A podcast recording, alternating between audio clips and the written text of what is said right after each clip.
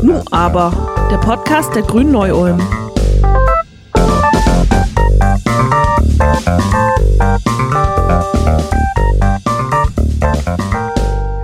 Klammern wir die Pandemie einmal aus, dann hat uns in den vergangenen Jahren vor allem ein Thema besonders begleitet, die Klimakrise. Nicht nur, aber vor allem haben wir dies dem unermüdlichen Einsatz vor allem junger Menschen zu verdanken, die sich über Monate hinweg organisiert hatten, um auf nichts Geringeres als die größte Menschheitsbedrohung aufmerksam zu machen.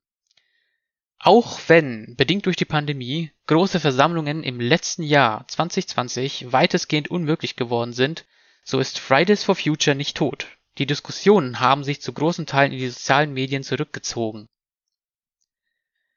Wenn früher oft über die Jugend gesagt wurde, sie würde sich für nichts interessieren, so trifft das auf die aktuelle junge Generation keinesfalls zu. Was wir erleben, ist eine Politisierung junger Leute, wie wir sie in Deutschland viele Jahre, wenn nicht Jahrzehnte, nicht mehr erlebt haben. Es zeigt der Gesellschaft auf eindrucksvolle Weise, welche Themen über das Tagesgeschehen hinaus wichtig und bedeutsam sind.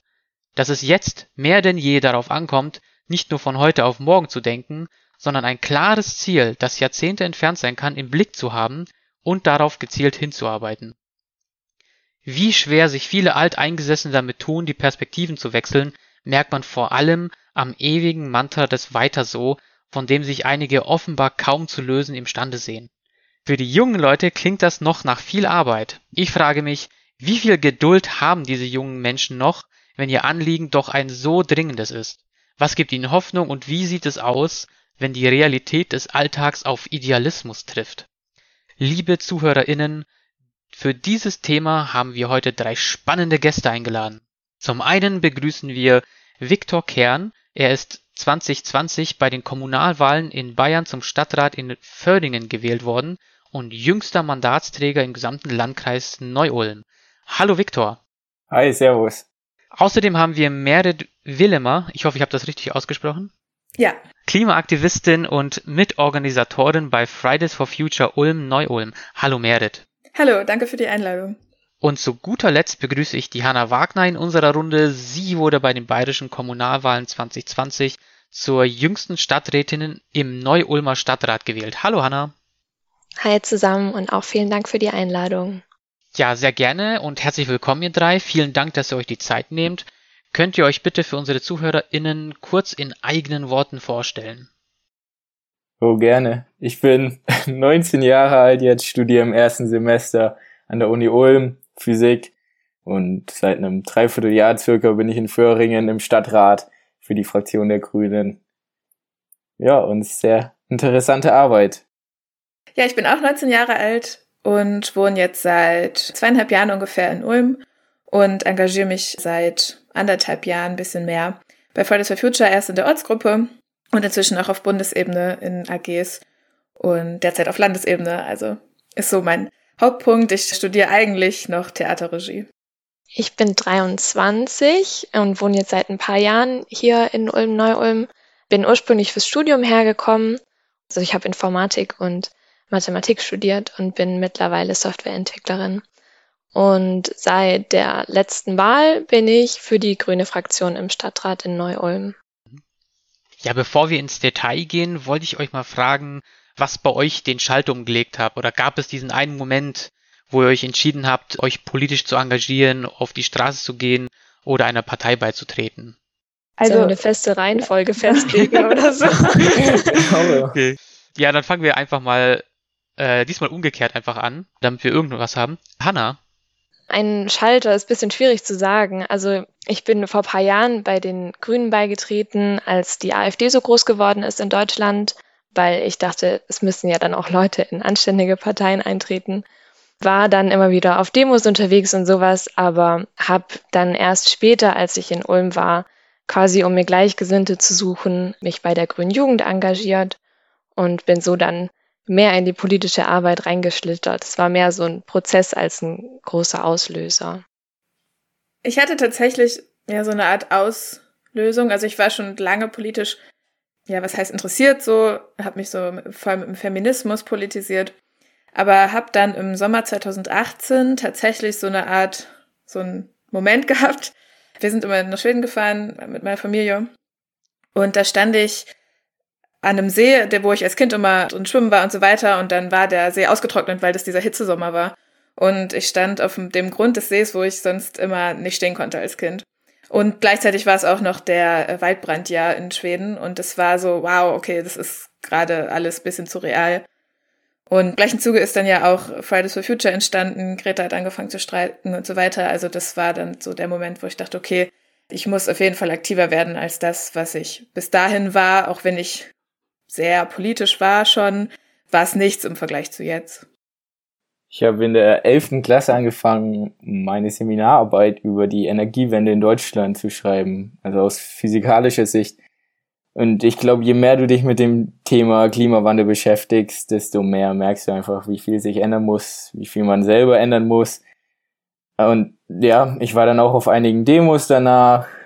Und dann ja, wurde ich sozusagen gescoutet ein bisschen. Es gab bei uns in der Stadt in Vöhringen eine relativ kleine Demo und ich habe wohl am lautesten geschrien.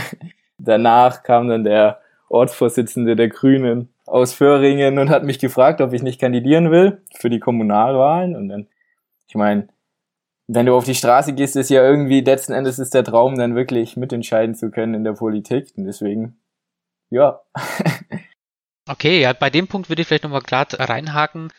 Hannah und Viktor, ja, ihr seid ja den Schritt gegangen, haben wir jetzt gehört, euch zu einer Wahl aufzustellen und ihr seid ja auch quasi prompt reingewählt worden. Jetzt kann ich mir vorstellen, ihr wart voller Tatendrang und ihr wart motiviert und ihr habt das Idealbild, wie es jetzt laufen soll. Und ihr habt euch gedacht, jetzt komme ich, jetzt läuft's anders. Ich räume den Laden mal auf. Gab es da jetzt für euch so eine Art Realitätsschock? Also fühlt ihr, dass ihr was ändert? Hannah? Also ich denke, wenn man so eine politische Arbeit in einem demokratischen Organ quasi anfängt, dann ist man erstmal sehr idealistisch in der Herangehensweise und merkt dann ganz schnell, dass da ganz viele Sachen einfach Prozesse sind, wo halt genehmigt werden muss, wo nochmal einfach die, die, ja, im Prinzip die demokratische Kontrolle das durchgewunken haben muss. Aber es ist ganz schwierig am Anfang, da dann seinen Idealismus groß drin wiederzufinden, weil man auch noch nicht so versteht, an welcher Stelle man den anbringen kann und wo man tatsächlich neue Ideen mit einbringen kann. Also bei mir war es am Anfang, ich war einfach erstmal erschlagen und so ging es meinen ganzen KollegInnen in meiner Fraktion auch, von den Unterlagen, die wir bekommen haben, den vielen Themen, die die Verwaltung da abzuhandeln hat und die wir dementsprechend natürlich auch abzuhandeln haben. Deswegen Realitätsschock ist erstmal, oh, das geht irgendwie jetzt gar nicht so idealistisch, wie ich mir das vorgestellt habe. Aber ich glaube, wenn man da reingekommen ist und sich gut eingearbeitet hat, dann findet man auch, an welcher Stelle man dann seine Ziele umsetzen kann. Und ich glaube, gerade auf kommunaler Ebene kann man richtig viel auch für den Klimaschutz tun und richtig viel Positives für die Gesellschaft verändern. Ja, ist cool. Gegen, gegen mir oder geht mir auch immer noch genauso. Am Anfang ist man sehr orientierungslos irgendwie. Es ist sehr viel, was da auf einen zukommt und was man einfach nicht erwartet. Ja, aber ich muss sagen, ich bin wirklich nett aufgenommen worden, auch schon von den erfahrenen Stadträten, die man dann um Hilfe fragen kann. Und auch wenn man am Anfang denkt, ja, man macht halt so viel Zeug, was man überhaupt nicht erwartet und denkt da zuerst gar nicht dran. Aber letzten Endes, finde ich, kann man auch eigentlich in alles so seinen eigenen Aspekt halt, ob das jetzt Klima ist oder Jugend, Soziales, kann man in jedes Thema eigentlich irgendwo mit einbringen. Und dann letzten Endes auch erreichen kann man auf jeden Fall was, würde ich sagen. Wir haben jetzt auch schon unsere ersten Erfolge gehabt, wo wir Anträge eingebracht haben zu P V, zu Pestizideinsatz. Und jetzt demnächst steht bei uns auch eine von uns angeregte Klimaklausurtagung bevor, von der wir uns sehr viel erhoffen und auch einige Anträge einbringen werden. Okay, das klingt ja schon mal ziemlich cool. P V ist Photovoltaik. Ich sag's nur für diejenigen, die es nicht direkt gecheckt haben. Ja, Merit, du bist ja gewissermaßen auf irgendeine Art und Weise jetzt auf der anderen Seite, sag ich jetzt mal. Du machst jetzt Druck von der Straße auf das Stadtparlament, auf den Gemeinderat in Ulm. Würdest du sagen, dass das, was ihr macht, auch was bewirkt und reicht es aus? Ja, das ist eine gute Frage. Wir streiken jetzt seit über zwei Jahren und sind alle nicht so richtig davon ausgegangen, dass es so lange dauern muss. Und wir haben auf jeden Fall was erreicht. Das müssen wir uns auch immer mal wieder vor Augen halten. Also das Positive, was so hervorzuheben wäre, sind so, oder was wir immer hervorheben, ist die Europawahl. Jetzt gerade stehen Landtagswahlen in Baden-Württemberg an. Da haben alle Parteien viel, nicht genug, aber viel übers Klima geschrieben in ihrem Wahlprogramm. Und das wäre vor fünf Jahren wahrscheinlich nicht so gewesen. Ja, das ist natürlich was, was sich verändert hat. Aber wir haben nicht das erreicht, wofür wir angetreten sind. Und wir sind da derzeit auch noch sehr, sehr weit weg davon, dass wir das erreichen.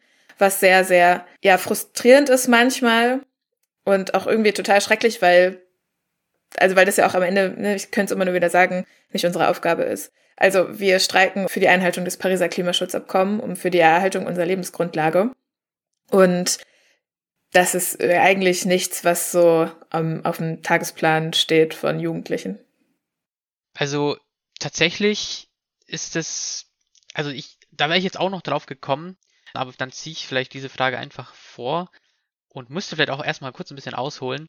Und zwar ist es ja so, dass wir sehr viele PolitikerInnen haben aus dem, ich sag jetzt mal, neoliberalen, aus dem konservativen, aber auch aus dem rechten Milieu, die ja oft den Vorwurf äußern, dass die jungen KlimaaktivistInnen Dinge fordern, die nicht umsetzbar wären, wie du ja schon sagst, und dass sie auch gar keine Lösung anbieten. Und lange hat Fridays for Future ja auch immer kommuniziert, dass es ja auch nicht Aufgabe der Klimabewegung wäre, Löse zu finden, sondern eher ein Ziel zu formulieren und auf Probleme aufmerksam zu machen. Und die Lösungsfindung ist ja eigentlich Aufgabe von PolitikerInnen. Ich meine, ja, zu Recht kann man sagen, wofür bräuchte man die denn, wenn die sich nicht um die Lösung der Probleme kümmern wollen?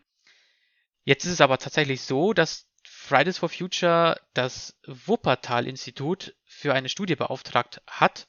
Und diese Studie sollte aufzeigen, wie Deutschland seinen gerechten Beitrag für die Einhaltung des eins Komma fünf Grad Ziels einhalten kann oder erreichen kann. Und unter anderem steht darin, dass Deutschland bis zwanzig fünfunddreißig C O zwei neutral sein muss, aber auch, dass halt, um das zu erreichen, in vielen Bereichen wie Energie, Verkehr und Industrie passieren muss. Und die Schlüsselergebnisse aus dieser Studie lesen sich fast schon wie eine Anleitung oder ein Fahrplan, um diese Menschheitsbedrohung, sage ich jetzt mal, abzuwenden. Aber seit der Veröffentlichung ist nicht viel passiert. Und da möchte ich vielleicht auch noch kurz mal aufmerksam machen auf das interessante Video, das der YouTuber Rezo erstellt hat, das zur Europawahl ja hohe Wellen geschlagen hat. Und da thematisiert er die, so heißt das Video, die Zerstörung der C D U. Und er meint ja aber nicht nur seine Zerstörung der C D U, sondern auch die Zerstörung der Lebensgrundlagen durch die C D U. Also ich weiß nicht, ich habe so ein bisschen das Gefühl, dass es immer so wirkt, als würden die Parteien immer neue Argumente sich ausdenken, weshalb sie nicht aktiv werden müssten. Was denkt ihr denn so darüber? Also, was fühlt ihr und macht euch das genauso wütend wie Rezo? Ja, also vielleicht nochmal kurz ähm, zurück zu dieser Studie, ähm, um den Bogen zu schlagen. Das ist total interessant, weil wir die Ersten waren, die diese Studie in Auftrag gegeben haben, die sich wirklich damit beschäftigt hat, wie Deutschland die Klimaziele für Paris einhalten kann. Denn die Ziele der Bundesregierung führen derzeit nicht dazu und die Bundesregierung hat immer nur Studien in Auftrag gegeben, die sich an ihren eigenen Klimazielen orientieren, also C O zwei Neutralität bis zwanzig fünfzig. Also sie haben sich noch nicht mal die Frage gestellt, wie sie das erreichen können, die Einhaltung des Paris-Abkommens. Das stand gar nicht zur Debatte quasi. Und jetzt haben wir diese Studie in Auftrag gegeben, die ja tatsächlich genau benennt, was gemacht werden muss in den vier größten Sektoren. Und seitdem ist tatsächlich einfach gar nichts passiert. Ich habe mal eine Pressekonferenz gesehen, wo sie darauf angesprochen wurden, also die Sprecherinnen und Sprecher der Ministerien. Und das war, ja, haben wir zur Kenntnis genommen, aber wir haben ja unsere eigenen Sachen. Und wir berechnen das alles anders mit dem C O zwei Budget und so. Also die Bundesregierung hat sich nicht damit beschäftigt, wie sie ihren Beitrag leisten können. Und das ist sehr, also das macht sehr, sehr wütend. Und das, ja, manchmal übernimmt das irgendwie so alle alles, was wir so machen oder was ich so mache. Und da ist nicht nur Wut, dann kommt manchmal auch Angst dazu, aber das bringt ja alles nichts. Also wir müssen ja weitermachen und wir können uns das irgendwie nicht so leisten. Und deswegen, natürlich gibt es diese Momente, wo ich sehr wütend und sehr traurig bin. Denn wir haben allen Grund dazu. Aber am Ende ist dieses Kämpferische und die Hoffnung, die wir irgendwie haben müssen, muss dann am Ende überwiegen, weil sonst können wir auch gleich aufhören. Da kann ich nur zustimmen, dass Politik da schnell sehr emotional werden kann, sehr viel Frust dabei ist, einfach, wo man es nicht einfach nicht nachvollziehen kann. Ich meine, es geht um so viel. Der Klimawandel ist ja die globale Krise für die gesamte Menschheit. Und ich kann es oft nicht nachvollziehen, wie man so gegen die Wissenschaft einfach entscheiden kann. Ganz ehrlich, dabei Bundespolitik, Europapolitik checke ich oft nicht durch. Ich sag mal so, grundsätzlich ist ja fast jeder Politiker, jede Politikerin sagt ja erstmal Ja zu den Pariser Klimazielen. Sagen, die sind gut, wir wollen die Pariser Klimaziele einhalten. Aber dann das Paradoxe ist, dass die Maßnahmen überhaupt nicht dazu passen. Und dass mit den Maßnahmen das Pariser Klimaabkommen einfach nicht eingehalten werden kann. Das kann ich nicht nachvollziehen, ist sehr beängstigend und macht schon auch wütend. Es ist ja nicht nur das Klima, es sind viele Themen, meine ich, wo, wo die Wissenschaft vernachlässigt wird und die einen sehr nerven. Das ist auch zum Beispiel Cannabis in Deutschland oder jetzt die Rechtsstaatlichkeit in der E U, die E U-Asylpolitik, vieles mehr, wo schon sehr frustrierend sind auf jeden Fall. Ich stimme euch da auf jeden Fall zu. Ich werde auch zunehmend ungeduldig, wenn man irgendwie so mitbekommt, dass die Ziele, die sich die Bundesregierung setzt, so völlig realitätsfern sind. Aber ich muss auch gestehen, ich habe inzwischen äh, mehr Verständnis bekommen dafür, dass politische Prozesse einfach sehr lange dauern. Und ich merke es ja selber, wie schwierig das für mich ist, meine Ideale im Stadtrat umzusetzen oder überhaupt, sage ich mal, bei dieser vielen Bürokratie, die man da auch zu tun hat, die Ideale nicht aus dem Fokus zu verlieren. Also insofern bin ich vielleicht da ein bisschen verständnisvoller geworden, wenn man das so sagen kann, obwohl natürlich das Verständnis irgendwo dann auch aufhört. Also ich möchte jetzt gar nicht groß die C D U in Schutz nehmen oder sonst die Bundesregierung. Aber ich glaube, was bei uns einfach fehlt auf Bundesebene, ist eben mehr so ein junger, idealistischer Tatendrang, weil wir eben doch gerade in, in unseren hohen demokratischen Organen, gerade im Bundestag, in der Bundesregierung, finde ich, sehr wenig Vielfalt haben und da geht oft dieser Tatendrang so verloren und der fehlt auf jeden Fall, der würde sehr gut tun und deswegen ist es auf jeden Fall gut, gerade wenn so Fridays for Future zum Beispiel sich in Fokus rücken in der Öffentlichkeit oder eben jetzt schon lange im Fokus sind und ich glaube, das motiviert vor allem auch junge Leute, sich mehr in der Politik zu engagieren, eben dann weitergehend, dass man eben auch in demokratische Organe ja sich reinwählen lässt, sich da mehr engagiert, um diesen jungen Idealismus da ein bisschen mehr rauszubringen. Weil manchmal braucht man, glaube ich, auch einfach Leute, die mal mehr auf den Tisch hauen, als das vielleicht jetzt der sprichwörtliche alte weiße Mann macht, der jetzt schon seit vierzig Jahren in seinem Amt sitzt. Darf ich da noch ganz kurz? Also ja, es stimmt, kein Mensch hat gesagt, dass die Klimakrise irgendwie leicht zu lösen wäre. Das haben wir auch nie. Aber also natürlich wird das irgendwie kompliziert, aber am Ende zu sagen, ja, wir konnten das nicht lösen, weil das ist so kompliziert und da ist so viel Bürokratie, ist halt, also wenn wir jetzt mal dreißig Jahre weiterschauen und dann zurückschauen, ist so, das wollen wir nicht, also das ist nicht die Geschichte, die wir erzählen wollen. Auch dieses, das ist cool, dass sich die Jugend politisiert hat und so weiter. Das, also ich wünschte mir, um ehrlich zu sein, dass ich das nicht getan hätte. Also wenn die Alternative wäre, eine ganz total unpolitische Jugend, die auch, keine Ahnung, keinen Bock darauf hat, sich in Stadträte wählen zu lassen oder so, wäre mir lieber als die Klimakrise, die wir haben. Also dieses, ja, das ist doch cool, dass ihr jetzt euch engagiert und so, das kriegen wir sehr oft zu hören. Und das ist aber eigentlich nicht das, was wir wollen. Wir wollen keine Props dafür haben, dass wir jetzt Streiks organisieren, sondern wir wollen, dass die, also dass unsere Lebensgrundlagen erhalten bleiben. Jetzt trifft mir ein bisschen ab äh, in einer Diskussion über die Klimakrise. Äh, ich meine, klar hängt das alles miteinander zusammen. Und eine Podcast-Folge, die sich nur um das Thema dreht, die steht noch aus. Und da werden wir hoffentlich auch viel mehr Zeit haben, das mehr im Detail zu besprechen. Bevor ich jetzt auf unser aller Politisierung zurückkomme, ich hätte nur eine Nachfrage an Hannah, weil du ja schon das angesprochen hast, dass man sich ein bisschen, dass man, ich weiß nicht, wie ich das sagen soll, ähm, träge wird durch die politischen Prozesse, die sich halt ziehen.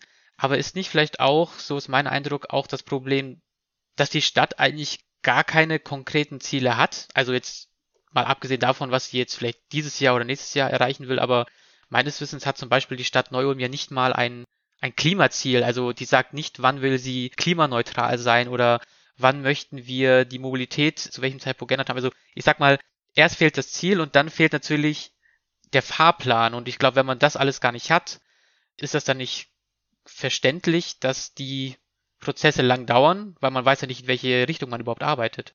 Oder wie siehst du das? Ich stimme dir prinzipiell total zu. So grundsätzliche Ziele zu formulieren ist immer sinnvoll. Wobei ich auch sagen muss, so ein grundsätzliches Ziel wie bis wann soll die Stadt klimaneutral sein? Ich weiß nicht, wie man das anstoßen kann, ob wir das aus dem Stadtrat einfach beschließen und die Verwaltung muss dann mitmachen. Die müssen ja entsprechend, da gehört ja ganz viel dazu. Die müssen ja entsprechend dann alles daran tun, das auch umzusetzen. Und bei mir ging es jetzt in Neu-Ulm so, ich weiß nicht, wie das in anderen Gemeinden ist. Ich glaube, wir haben da schon eine sehr fitte äh, Verwaltung, was das Thema Klimaschutz angeht. Da wird schon, habe ich den Eindruck, viel mitbedacht und sehr reflektiert versucht, die städtischen Aufgaben umzusetzen.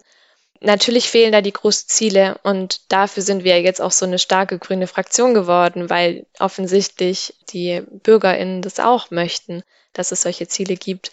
Wir sind da auch dran, es soll in Zukunft da auf jeden Fall mehr, ja, mehr Konkretisierung geben, weil im Moment ist es halt mehr so ein bisschen, wie du gesagt hast, quasi so wischiwaschi und die Verwaltung tut ihr Bestes, dann haken wir mal vielleicht noch irgendwo nach im Stadtrat, äh, ja, aber das könnte man jetzt hier und da vielleicht besser machen. Aber wenn man die großen Ziele nicht hat, dann bringt es natürlich nicht viel, weil man die dann aus den Augen verliert.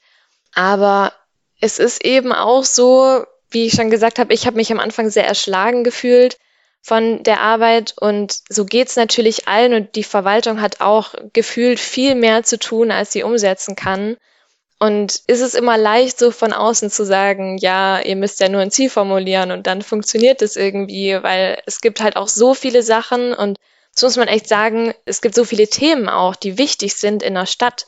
Und klar, Klimaschutz ist ein wahnsinnig wichtiges Thema, aber genauso wichtig ist es, dass die Grundschulen intakt sind, dass es genug Kita-Plätze gibt, dass es genug bezahlbaren Wohnraum gibt, geförderten Wohnraum gibt. Und das sind so viele Themen, wo man eigentlich sich überall große Ziele setzen sollte, um die anständig umzusetzen. Und irgendwo ist halt so ein bisschen die Schwierigkeit, wo fängt man dann an? Also wie gesagt, Klimaschutz ist wahnsinnig wichtig, bin ich auf jeden Fall dabei, aber es gibt so viele Sachen, die wichtig sind, wo man auch einfach schwer priorisieren kann. Ja, ich, ich spüre schon. Äh, oh, Viktor, möchtest du noch was sagen? Ja, was ich noch dazu sagen wollte, ich finde es zu dem Thema ganz allgemein, ist ja schon ein bisschen die Grundfrage eigentlich, an was macht man so eine Entscheidung dann fest, der Stadtrat? Wonach entscheidet man bei jeder einzelnen Entscheidung? Und da hoffe ich jetzt, dass ich, ich habe mich mit dem Thema ein bisschen beschäftigt, für die Klimaklausurtagung, die wir haben, ich würde mir sehr wünschen, dass wir in Vöhringen auch einen Klimavorbehalt einführen können. Das bedeutet, dass bei jeder Entscheidung einfach untersucht wird, gibt es Konsequenzen für das Klima, positive oder negative. Ähnlich einfach wie im Moment ist es halt oft in der Beschlussvorlage, gibt es zum Beispiel finanzielle Auswirkungen, was ist der der billigste Deal quasi und dass man das einfach auch fürs Klima hat und dann hat auch der Stadtrat selber einfach kann eine fundiertere Entscheidung über die zu entscheidende Maßnahme eben, ähm, kann da fundierter darüber entscheiden, wenn man einfach die Entscheidung auch aufs Klima mit ausrichtet. Ich glaube, da kann ein Klimavorbehalt eben viel ändern, auch in der kommunalen Stadtpolitik. Also das ist ja wahrscheinlich auch die Idee, die hinter dem sogenannten Klimanotstand steht, die einige Städte ausgerufen haben, dass sie einfach alle Entscheidungen, die sie fällen, in Hinsicht auf Klimaschutz auch bewerten. Hannah? Jetzt quasi noch abschließender dazu. Es gibt ja so eine Idee, dass man einen städtischen Klimaschutzmanager, eine Klimaschutzmanagerin hat, die eben quasi diese, also zum einen das, was Viktor jetzt gesagt hat, die solche anderen Entscheidungen dann immer mit hinterfragt und eben diese Ziele mit im Auge behält, dass man die nicht verliert. Ist natürlich auch wieder so eine Sache, muss man im Haushalt einplanen, muss die Stelle geschaffen werden, muss jemand Kompetentes her, wie wird es dann alles organisiert? Aber das ist so eine Grundidee, die wir hoffentlich auch bei uns umgesetzt bekommen. Da will ich auch gerne nochmal, ich, ich will es jetzt gar nicht so lange ausbreiten, aber also Neu-Ulm und Ulm haben ja beide schon diesen Klimaschutzmanager, also jede Stadt einen. Beide haben auch einen Klimabeirat beschlossen und so weiter und so weiter. Das sind ja alles und schöne Maßnahmen, die erstmal positiv scheinen, aber das ist dann wieder auch so, ja, dann haben wir eine Person dafür, die sich dann um Klimaschutz kümmert. Und Klimaschutz darf halt nicht das sein, worum sich eine Person kümmert, sondern worum sich alle kümmern müssen. Und da helfen auch konkrete Ziele. Wir starten jetzt gerade ein Bürgerinnenbegehren für beide Städte jeweils für Klimaneutralität bis zwanzig dreißig. Und das würde schon was bringen, weil das damit, stellen wir uns vor, das würde in allen Städten passieren. Ähm, in Deutschland wir hätten Pariser Abkommen eingehalten, so sehr verkürzt dargestellt. Und dieser Klimavorbehalt wäre dann ja quasi auch noch ein weiteres Instrument dafür, einfach immer zu schauen, wir haben ein Budget, ein C O zwei Budget für Neu-Ulm und wir müssen darin handeln und müssen alles ausrechnen, ob das dann am Ende passt. Okay, ich werde jetzt dieses Klimagespräch an der Stelle abwürgen. Ich weiß, es bleibt uns allen unter den Nägeln. Wie gesagt, das machen wir mal in einer separaten Folge, sehr gerne. Ich möchte auf ein anderes Stichwort zurückkommen, das schon hier gefallen ist. Das Stichwort alter weißer Mann ist ja auch schon gefallen. Und klar ist es so, durch das, was ihr erreichen wollt und das, wofür ihr steht, exponiert ihr euch ja auch auf gewisse Art und Weise. Und vor allem triggert ihr Leute, die mit Veränderungen nicht klarkommen und die sich nicht umgewöhnen wollen, weil das Unsicherheit bringt. Was denkt ihr, kann man tun oder sollte man tun? Und denkt ihr, ihr wollt in Anführungsstrichen alle mitnehmen? Oder können wir uns das eigentlich gar nicht leisten, weil jetzt zumindest im Thema auf Klima, gehen wir nicht so sehr drauf ein, uns die Zeit davon rennt? Viktor? Also prinzipiell alle mitnehmen. Ich glaube, das geht sowieso nie. Aber ich bin klar der Meinung, dass man eine politische Änderung nur bewirken kann, wenn man die Gesellschaft hinter sich hat. Ich meine, das ist ja gerade Demokratie, ansonsten Politik ohne die Leute mitzunehmen, das wäre ja ein autoritärer Staat. Das wollen wir auf keinen Fall. Ich glaube, da sind wir alle auf dem gleichen Nenner. Nein, ich glaube vielmehr, dass man sogar Teile der Gesellschaft viel zu weit zurückgelassen hat und nicht mehr mitgenommen hat. Und dieses Misstrauen jetzt in Politik und in Wissenschaft, die Folgen davon, die sind fatal und die sieht man jetzt, finde ich, ganz stark. Jetzt einmal mit den Corona-Gegnern, auch die Radikalisierung in den U S A, gewaltsame Ausschreitungen, aber auch in Deutschland. Ich glaube, das ist allgemein, wenn das Vertrauen fehlt der Gesellschaft, dann kommt es zur Radikalisierung und deswegen müssen wir als Demokratie immer die Leute letzten Endes überzeugen von dem, was wir wollen und dann auch mitnehmen. Politik muss mehr erklären. Das ist wahrscheinlich jetzt die Quintessenz deiner Aussage. Politik und auch Wissenschaft, glaube ich auch.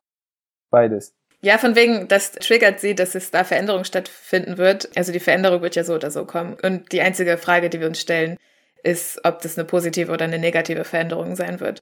Und es wird sich total viel verändern, aber egal, ob wir Klimapolitik machen oder nicht. Und die Veränderung, die ich sehen will und die positivere, wäre auf jeden Fall, wenn wir gute Klimapolitik machen. Ja, die Frage ist irgendwie zu schwierig, um die so kurz zu beantworten. Da könnte man ja eigentlich auch einen eigenen Podcast drüber machen. Also ich denke, prinzipiell ist es nie möglich und auch nicht unbedingt das Ziel, dass man immer alle Menschen mitnimmt. Ich glaube, es ist einfach ganz viel zu komplex, dass es immer jeder verstehen, begreifen kann. Ich würde auch niemals von mir behaupten, dass ich die Klimakrise begriffen habe, weil es einfach so viel wissenschaftliche Komplexität dahinter steckt, von der ich keine Ahnung habe. Ich glaube, das ist bei uns in der Gesellschaft gibt's eher ein Problem da mit der Wertschätzung, dass Menschen sich nicht wertgeschätzt, nicht ernst genommen fühlen. Und das ist dann sowas wie, wenn da irgendwie ein, ein komplexes Problem kommt, wo man nicht viel damit anfangen kann, weil es vielleicht auch sehr abstrakt ist. Und ich glaube, das ist auch gar nicht unbedingt nur Aufgabe der Politik, sondern das ist einfach was Gesellschaftliches, dass man sich mehr gegenseitig wertschätzen muss, auch wenn man verschiedene Meinungen hat, auch wenn vielleicht jemand eine extremere Meinung hat, dass man vorurteilsfrei aufeinander zugeht. Und ich finde, da haben wir ein ziemliches Problem damit. Also sowohl gegen MigrantInnen als auch gegen AfD-WählerInnen, wenn man es so sehen möchte. Und ich denke, bei uns ist einfach, wir hatten es ja eben schon vom alten weißen Mann, bei uns ist einfach die Politik immer noch ein ziemlicher Einheitsbrei und da fehlt total die Vielfalt. Und solange das so ist, ist es völlig klar, dass viele Menschen sich da nicht wiederfinden und nicht ernst genommen fühlen. Und die Vielfalt kommt aber immer mehr, ich bin da zuversichtlich. Und das kann man eigentlich nur durch mehr Chancengleichheit in der Gesellschaft erreichen, sozusagen. Dass Menschen sich da mehr abgebildet sehen in der Demokratie, weil im Moment ist unsere Demokratie auch nicht so unbedingt abbildend für die Gesellschaft, finde ich. Wenn man in den Bundestag reinschaut, wer da so sitzt, dann ist es nicht annähernd abbildend dafür, wie unsere Gesellschaft zusammengesetzt ist. Und das sollte aber natürlich so sein. Und ich glaube, wenn wir das so weit erreicht haben, dass wir eine Chancengleichheit haben, wo sich entsprechend auch natürlich dann alle für ihre Interessen einsetzen können, weil sie die Möglichkeit haben und unsere Politik viel besser zusammengesetzt ist und widerspiegelt, wie die Gesellschaft ist, dann erledigen sich solche Probleme irgendwie von selber. Ich glaube, es ist irgendwie zu viel zu sagen, da müssen jetzt sich bestimmte PolitikerInnen irgendwie drum kümmern, dass sie mehr glaubwürdig scheinen oder sowas, weil ich glaube, man kann das nicht so auf Einzelne abwälzen. Ja, alter weißer Mann hin oder her, ihr seid ja alle Personen des öffentlichen Lebens auf gewisse Art und Weise jetzt, und das, wofür ihr steht, das, wie gesagt, das Telegram hatten wir schon, ist es denn so, dass ihr auch Ziel von sogenanntem Hate Speech werdet? Also gibt es tatsächlich Leute, die euch schon auf irgendeine Art und Weise kontaktiert haben und euch einfach nur gesagt haben, wie blöd sie euch finden, gelinde gesagt? Merit? Also Fridays for Future kriegt ordentlich auch Gegenwind, kriegt auch sehr viel Zuspruch. Ich persönlich habe jetzt noch keinen richtigen Hass abbekommen, also jetzt nicht im Internet. Schon mal, wo sich dann ja abfällig geäußert wurde, auch so über mich konkret, aber das war mehr so, ja, okay, komm. Also wo ich wirklich überrascht war, war ähm, während unseres Klimacamps auf dem Ulmer Marktplatz, haben wir sehr viel mit Menschen gesprochen und auch bis tief in die Nacht, wir waren da ja vierundzwanzig sieben, also kamen auch mal nachts Menschen vorbei. Und gerade die Diskussionen, die spät abends geführt wurden, sind tendenziell eher ausgeartet. Ähm, und da gab es schon so ein, zwei, wo du merktest, okay, krass, die sind wirklich, also die haben wirklich irgendwie ja eine Art Hass in sich, der sich dann in dem Falle gegen uns geäußert hat. Ich weiß nicht, ob der konkret gegen uns war, aber wir waren halt da gerade. Und das dann auch ein bisschen nervig, so mit Zelten auf dem Marktplatz und so. Das ist, was wir immer wieder erleben. Also, oder auch mal bei Aktionen so im Vorbeifahren, so eine Beschimpfung oder so, das ist schon eigentlich, also das ist dann auch manchmal ein bisschen lustig, aber es ist so das, was wir am meisten erleben. Aber ist jetzt noch alles noch nicht so in dem Ausmaß, wie ich es von Menschen von unserer Bundesebene und Pressesprecherinnen und so weiter. Wenn ich mit denen rede, dann ist das schon nochmal was anderes. Und bei den anderen beiden auch eher diffuse Aggressionen oder tatsächlich persönlich schon was abbekommen? Also ich noch gar nichts. Eigentlich natürlich die Leute, die, die eine andere Meinung haben, aber Richtung Hass wirklich noch nie. Sehr anständige Leute in Vöhringen, wie es aussieht. Bisher, bisher. Also mir ist noch nie jemand da irgendwie respektlos begegnet oder so. Aber ich glaube auch, als junge Frau in der Politik hat man eher das Problem, dass man nicht wahr oder ernst genommen wird, anstatt dass einem Leute irgendwie Hass entgegenbringen. Also so ist es zumindest auf kommunaler Ebene. Ich will da natürlich jetzt nicht auf Bundesebene oder sowas sprechen, da sieht es dann auch oft anders aus. Also mein Problem ist eher, dass ich manchmal das Gefühl habe, Menschen gucken mich nicht richtig an und hören mir nicht richtig zu, anstatt dass mir jemand was Blödes sagt, sozusagen. Also da habe ich jetzt echt noch nie Probleme gehabt. Ja, und bevor wir uns dem Ende dieser Folge nähern, würde ich von euch noch gerne wissen, ob ihr für die allgemeine Senkung des Wahlalters auf sechzehn Jahre seid, so wie das in manchen Bundesländern bei kommunalen Wahlen beispielsweise ja schon möglich ist. Wie steht ihr dazu? Hannah? Ich muss sagen, ich sehe die Senkung vom Wahlalter sehr kritisch. Also ich bin absolut dafür, dass junge Menschen ihre Meinung kundtun und dass die auch gehört und ernst genommen wird. Aber ich glaube, man darf auch nicht unterschätzen, in was für einem Reifeprozess man sich noch befindet. Mit sechzehn oder es gibt ja auch Forderungen, dass man das Wahlalter auf vierzehn senkt. Ich finde eigentlich, man ist mit achtzehn noch jung genug und wenig genug erwachsen. Und diese Frage mit der Senkung des Wahlalters, finde ich, hängt sich viel zu sehr immer an der Klimaschutzfrage auf, weil die Forderungen, würde ich jetzt behaupten, kommen ja vor allem jetzt eben durch das Engagement von Fridays for Future, wo eben jetzt plötzlich auch viel jüngere Leute, als es vorher üblich war, oder inzwischen natürlich nicht mehr plötzlich, aber es war mal plötzlich, auf die Straße gehen für ihre Meinung. Das ist aber ja, also wie ich vorher schon gesagt habe, es ist einfach nicht das einzige politische Thema und es gibt so viele Themen, die man in einem Teenageralter noch nicht durchdringen kann und wo es vielleicht auch nicht richtig ist, mit so einem jugendlichen, teilweise vielleicht Schwarz-Weiß-Idealismus, möchte ich fast sagen, dran zu gehen. Ich spreche auch einfach für mich selber, weil ich halt so, ja, wie ich mit fünfzehn, sechzehn drauf war, hätte ich mir manche Entscheidungen jetzt im Nachhinein nicht zugetraut. Und ich finde, man muss da, ja, also man darf das nicht zu sehr auf die Klimaschutzfrage reduzieren mit dem Wahlalter. Deswegen sehe ich das sehr kritisch. Aber die jungen Leute, die sich ja politisch vielleicht auch, jetzt sage ich jetzt mal, nicht so sehr interessieren, die gehen auch eigentlich eh nicht zur Wahl. Das heißt, wenn man jetzt das Wahlalter senken würde, kann man doch trotzdem, glaube ich, davon ausgehen, dass dann auch nur die Leute wählen gehen, die halt auch irgendwie ein gewisses Interesse dafür haben, oder? Aber ich finde, wenn du es so sagst, dann haben wir ja schon wieder klar, dass nur begrenzt viele Leute zu einer Wahl gehen würden in einem bestimmten Alter. Und dann wäre es wieder einfach keine gesellschaftliche Abbildung. Weil es gibt so viele Jugendliche, die haben einfach ganz andere Probleme, ob es jetzt mit der Familie ist oder psychische Probleme. Die haben vielleicht auch einfach nicht den Kopf dafür, blöd gesagt, sich politisch auseinanderzusetzen. Und dann einfach zu sagen, ja, aber die sind dann halt nicht interessiert und die haben dann halt Pech gehabt. Das finde ich nicht fair auch irgendwie. Also ich finde, man muss da allen die Zeit geben und in einem bestimmten Alter kann man davon ausgehen, dass, sag ich mal, der Durchschnittsmensch bereit dafür ist, demokratische Verantwortung zu übernehmen. Und vorher, würde ich jetzt behaupten, sind vielleicht auch manche so ein bisschen in ihrer Blase von den anderen politisch Interessierten um sich rum. Und klar, wenn die alle wählen dürften, dann wird es vielleicht dem Klima viel besser gehen, aber ich finde, das ist ein bisschen zu runtergebrochen. Ich wollte eher so ein bisschen darauf hinaus, dass wenn du sechzehnjährige hast, die interessiert sind und wählen wollen, warum die dann nicht das Recht haben sollten, dass sie wählen. Und diejenigen, die es nicht wollen, die machen es halt nicht, aber für die ändert sich ja auch nichts. Also eigentlich gibst du ja nur etwas und nimmst niemandem etwas. Aber es ist ja nicht nur eine Frage des Wollens, das ist ja das, was ich sage. Also das ist, ja, das bezieht sich ja irgendwie auf alle Themen. Du kannst sagen, ja, warum machen Frauen weniger technische Berufe? Ja, sie, es nimmt ihnen ja niemand weg, sie wollen es halt einfach nicht. Also es sind halt, das sind so Sachen, ich finde, das kann man nicht so, so sagen, ja, die, die dann sich politisch engagieren, die gehen dann wählen und die anderen wollen es nicht und das ist dann irgendwie okay. Weil ich finde, es ist Aufgabe der Demokratie, die Gesellschaft abzubilden und es ist die Frage, wie man das gut machen kann. Und ich bin nicht der Meinung, dass man das machen kann, indem man das Wahlalter senkt. Und dann ein paar Engagierte wählen gehen und die anderen nicht. Und wie gesagt, ich finde, man darf das auch nicht an der Klimafrage aufhängen. Es gibt nicht nur Klimaschutz, es gibt viele Fragen, die Existenzen betreffen, die ganz andere Themen betreffen. Da sollte ein vierzehnjähriger oder meinetwegen auch eine sechzehnjährige nicht unbedingt drüber entscheiden. Okay. Ja, darf ich gegenhalten? ähm, ich will jetzt gar nicht so weit ausholen, weil ich meine, die Argumente sind pro, kontra hinreichend ausgetauscht.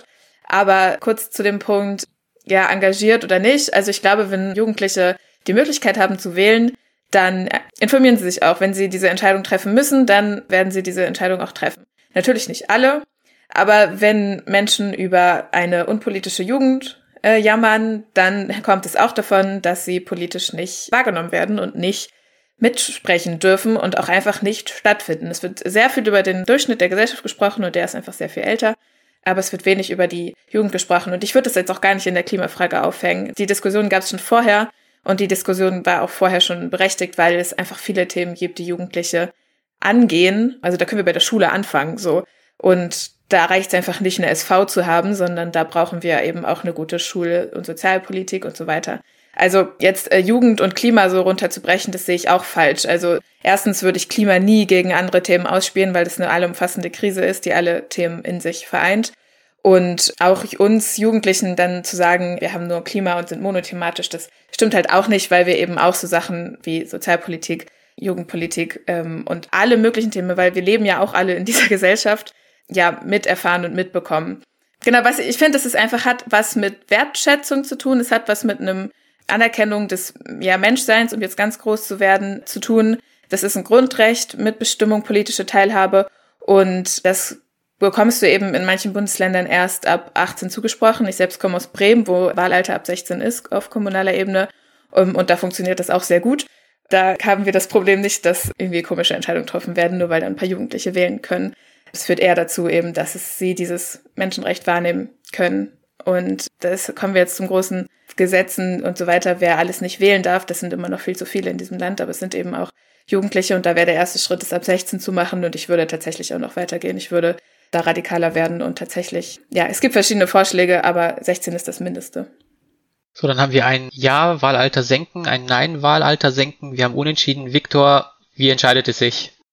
Ja, ich sehe schon, es ist ganz schwierig. Finde ich schon auch. Ich würde sagen, allgemeine Wahlsenkung unter den jetzigen Umständen bin ich auch nicht dafür. Und ich meine mit jetzigen Umständen nicht Corona-Umstände, sondern vielmehr Bildungsumstände. Erstmal finde ich, so wie, wie Hannah schon gesagt hat, man kann auch schnell ein verzerrtes Bild der Jugend bekommen, wenn man jetzt hier einen Podcast mit drei engagierten Jugendlichen hört, dann Fridays for Future im Fernsehen, auf Insta und so weiter sieht und auch selbst dann vielleicht, wenn man sich engagiert, ein bisschen in seiner Bubble mit anderen Engagierten drin ist. Das Problem, was ich auch jetzt immer noch ganz stark im Umfeld von Gleichaltrigen mitbekomme, ist eine große Politikverdrossenheit und auch Frustration. Und ein riesiges Problem ist meiner Meinung nach, dass man mit sechzehn keinen Plan hat von Bundes- und Landespolitik. Zumindest das sind die Ausnahmen. Ich habe sicher mit sechzehn nicht dazugehört. Und wie willst du auch mit sechzehn einen Plan davon haben? Man lernt ja in der Schule überhaupt nichts über aktuelle politische Themen in Deutschland oder auch Bundesebene oder Landesebene, für was die Parteien jetzt stehen, was die Parteien jetzt im Moment in ihrem Wahlprogramm haben. Ohne dieses Wissen, glaube ich, sind die Jugendlichen ein bisschen zu blank einfach, auch zu leicht manipulierbar dann über das Internet, über irgendwelche Verschwörungstheorien oder sowas, wenn man kein Wissen hat, wenn man nicht dieses Fundament hat, um selber entscheiden zu können, finde ich das schon auch gefährlich. Und da habe ich auch in der zehnten Klasse bei mir einfach noch zu viele Hitlerwitze gehört, wenn ich ins Klassenzimmer gekommen bin. Auf der anderen Seite muss ich Merit auch voll recht geben. Es ist sehr wichtig, dass die Jugendlichen in der Politik mehr gehört werden, mehr in die Demokratie geholt werden und dass Leute, die sich engagieren, die sich auskennen, dass diese auch mitreden können und mitentscheiden können. Deswegen ist meine Meinung, es ist ganz wichtig, dass man die Jugendlichen politisch fundiert bildet, und zwar neutral, natürlich nicht auf irgendeine Partei bezogen. Aber diese politische Bildung ist, glaube ich, essentiell für unsere Demokratie. Und letzten Endes finde ich auch, glaube ich, in den Kommunalwahlen ist es eine gute Idee, das Wahlalter auf sechzehn zu setzen, weil in der Kommunalpolitik, sage ich, ist alles noch viel bürgernäher. Da kennt man vielleicht die zu Wählenden aus dem örtlichen Verein, aus dem Sport, aus der Musikkapelle, oder man kann sie persönlich ansprechen. Und so, finde ich, ist das der perfekte Einstieg auch für Jugendliche in die Demokratie und in die Politik. Darf ich kurz antworten? Ich habe das Gefühl, das wird nicht kurz. Ähm, nein, ich möchte nur zwei Sachen sagen zu jeweils den Antworten von den anderen eins. Also das, was Viktor jetzt gesagt hat, ist genau das, was ich meinte, dass man mit fünfzehn, sechzehn zu sehr noch in der eigenen Findungsphase ist und natürlich auch beeinflussbar ist, um Entscheidungen zu treffen. Und zu dem Argument, was Merit gesagt hat, dass ja junge Menschen auch in der Schule sind und deswegen natürlich auch über Sozialpolitik mitentscheiden müssen. Ich finde, weil man betroffen ist, heißt es nicht automatisch, dass man mitentscheiden muss. Ja, das Ping-Pong wollte ich eigentlich vermeiden. Fairerweise, Merit, möchtest du noch was dazu sagen? Ja. Kurz. Erstmal glaube ich, dass auch viele erwachsene Menschen nicht so unfassbar gut gebildet sind. Also es kann auch vorkommen. Kurz zu Viktor und dann zu Hannah. Wie gesagt, es gibt ja auch den Vorschlag, das Wahlalter überhaupt keine Grenze zu haben und dass dann quasi einzelfallentscheidend wird von Eltern und zu wählen gehen. Das ist ein sehr radikaler Vorschlag. Aber ich finde schon, dass es einen deutlichen Unterschied gibt zwischen einem vierjährigen Menschen und einem sechzehnjährigen Menschen. Da ist schon, eine, also da ist auf jeden Fall ein Unterschied. Und genau, mit sechzehn musst du viele, viele Entscheidungen treffen. Mit sechzehn darfst du trinken, mit sechzehn darfst du anfangen, Führerschein zu machen und so weiter. Es gibt viele Beispiele, die sechzehnjährige machen und können und dürfen. Und wählen gehört nicht dazu. Und also da wird ihnen einfach Mündigkeit abgesprochen. Und daraus folgt dann ja auch eine gewisse, ja, politische Verdrossenheit. Warum sollte ich mich mit der Wahl beschäftigen, wenn ich nicht wählen gehen darf? Okay, das ist jetzt ein bisschen, ähm, ja, leicht ausgeufert. Ich habe mir mal notiert, dass wir nochmal eine eigene Folge zum Wahlalter machen. Da können wir dann auch klären, warum es eine Untergrenze gibt, aber keine Obergrenze, wenn die alten Leute doch, salopp gesagt, nur noch aus Gewohnheit wählen. Aber das ist ein ganz anderes Thema und ich hoffe, ich habe jetzt viele ZuhörerInnen getriggert, damit sie bei dieser Folge zuhören werden. Ja, ich jedenfalls bin weder der Jüngste noch der Älteste, aber mir persönlich gibt es sehr viel Hoffnung, dass die junge Generation auf die Barrikaden geht und sich ihr Recht auf eine gute Zukunft nicht nehmen lassen will. Das bedeutet für viele, vor allem aber nicht nur ältere Menschen, dass sie halt Dinge in ihrem Alltag ändern müssen. Das kann müßig sein, lässt sich aber, glaube ich, aus moralischen Gründen schon nicht vermeiden. Ich finde auch, das ist auch Teil des sogenannten Generationenvertrags. Wir wollen die Erde ja der nachfolgenden Generation immer so hinterlassen, wie wir sie vorgefunden haben. Und alle haben auch das gleiche Recht, mitreden und mitbestimmen zu dürfen. Ich jedenfalls bedanke mich bei euch für das tolle und aufschlussreiche Gespräch. Ich bin jetzt durchaus froh, dass wir hier auch drei Leute hatten, die auch mal aneinander geraten sind, dass wir jetzt nicht alle das Gleiche gesagt haben. Das hat es jetzt nochmal deutlich interessanter gemacht, als ich es eh schon erwartet habe. Und deswegen bedanke ich mich bei euch dreien ganz herzlich, dass ihr euch die Zeit genommen habt und eure Geschichten mit uns geteilt habt. Ja, vielen Dank, war cool. Hat sehr viel Spaß gemacht, Dankeschön. Ja, sehr gerne. Es ist ein bisschen schade, dass die Zeit so begrenzt ist. Ich glaube, wir hätten sehr viel noch sehr ausführlicher diskutieren können. Auf jeden Fall. Ich hoffe, dass euch, liebe ZuhörerInnen, diese Folge gefallen hat. Vielleicht hat es euch geholfen, die Welt mit anderen Augen zu sehen. Vielleicht fühlt ihr Gleichaltrigen euch jetzt dazu motiviert, selbst aktiv zu werden. Auf jeden Fall habt ihr bis zum Schluss durchgehört und das ist schon mal ein gutes Zeichen. Und wie immer gilt, alle wichtigen Informationen und Links zu dieser Folge und allen weiteren findet ihr auf unserer Website grüne neu ulm punkt de slash podcast, aber auch auf den Plattformen Spotify, Deezer, iTunes oder Google Podcasts, wenn ihr nach NuAber sucht. Ich bedanke mich bei euch, dass ihr diese Folge unseres Podcasts angehört habt und ich würde mich riesig freuen, wenn ihr auch in zwei Wochen wieder zuhört. Schickt uns gerne eure Meinung, euer Feedback und teilt eure unendliche Begeisterung über diesen Podcast doch mit euren FreundInnen. Zwinker-Smiley. Bleibt gesund und bis in zwei Wochen. Auf Wiederhören.